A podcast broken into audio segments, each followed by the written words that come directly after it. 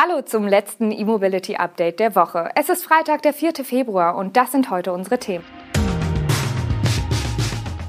Jaguar entwickelt E-Plattform, Vercor baut Batteriefabrik in Dunkirk, GM nennt E-Absatzziel, Batterierecycling in England und PowerGo plant europaweites Ladenetz. Jaguar wird doch eine eigene Elektroplattform entwickeln.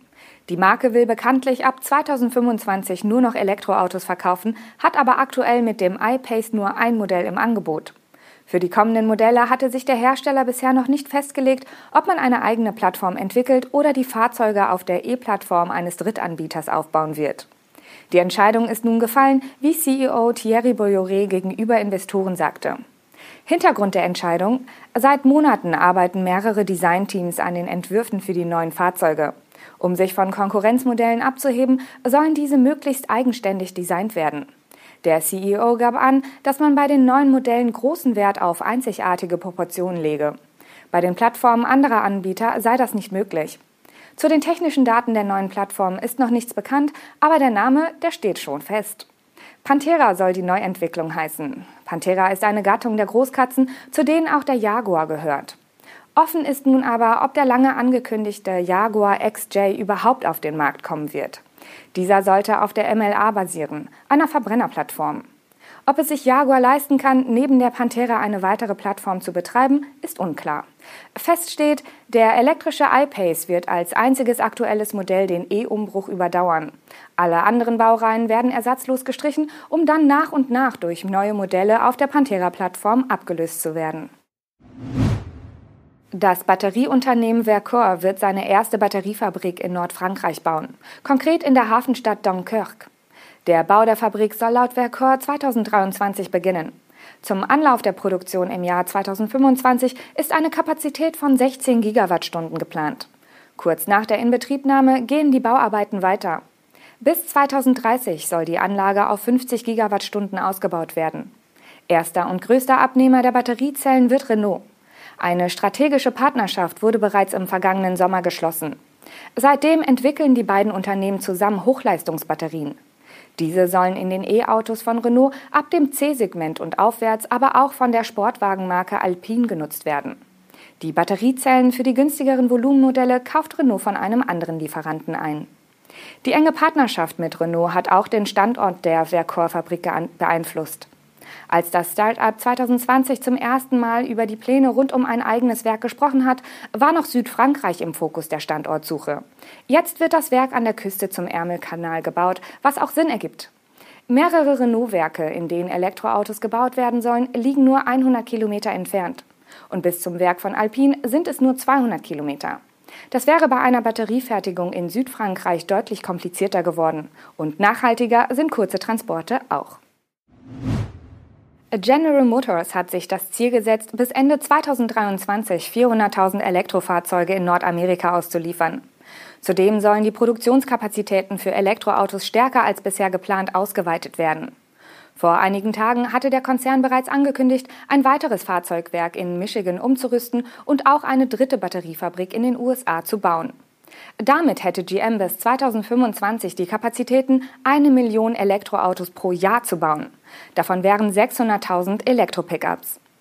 Bei der Bekanntgabe der Geschäftszahlen sagte GM-Chefin Mary Barra, dass selbst die eine Million Einheiten nicht ausreichen werden, um die erwartete Nachfrage zu bedienen.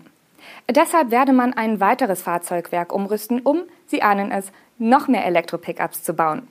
Um welches Werk es sich dabei handelt, verriet Barra nicht. Dafür nannte sie einige Zahlen zur aktuellen Nachfrage. GM liegen aktuell in Nordamerika 190.000 Reservierungen für Elektroautos vor. Davon sind rund 25.000 für Elektrolieferwagen der Marke BrightDrop, fast der ganze Rest sind Pickups.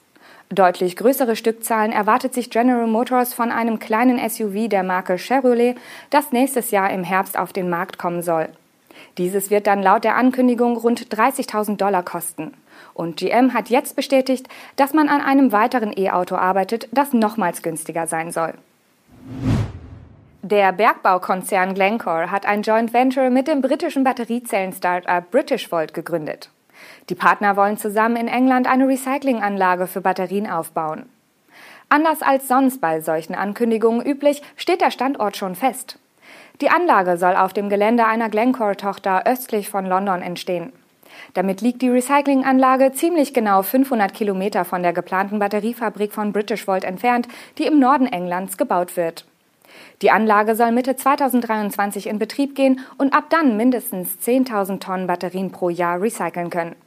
In der Anlage soll nicht nur der gesamte Schrott aus der Britishvolt-Produktion recycelt werden, zudem wollen die Partner Batterien aus Elektrogeräten und Elektroautos wieder aufarbeiten. Vorerst werden die Batterien in der Anlage nur zerkleinert und dann in einem weiteren Schritt zu der sogenannten schwarzen Masse verarbeitet. In dieser schwarzen Masse sind die wichtigen Batteriematerialien wie Lithium, Nickel und Kobalt enthalten.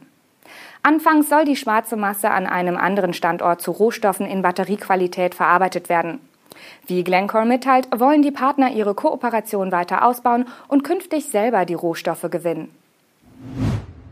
PowerGo, eine Tochter des niederländischen Solarunternehmens Powerfield, will ein europaweites Ladenetz aufbauen.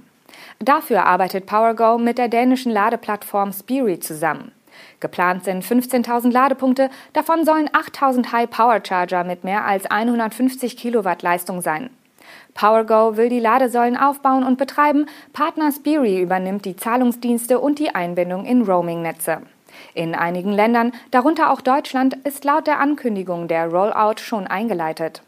Wann die ersten Ladesäulen in Betrieb gehen, wird noch nicht genannt. Offen ist auch, um welche Art Ladepunkte es bei den 7000 Ladepunkten geht, die keine High-Power-Charger sind.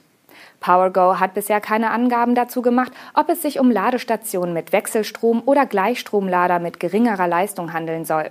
Zudem stehen noch nicht alle Standorte fest, die Suche läuft aber. Neben öffentlichen Ladepunkten wollen die Partner auch den halböffentlichen Bereich in den Blick nehmen.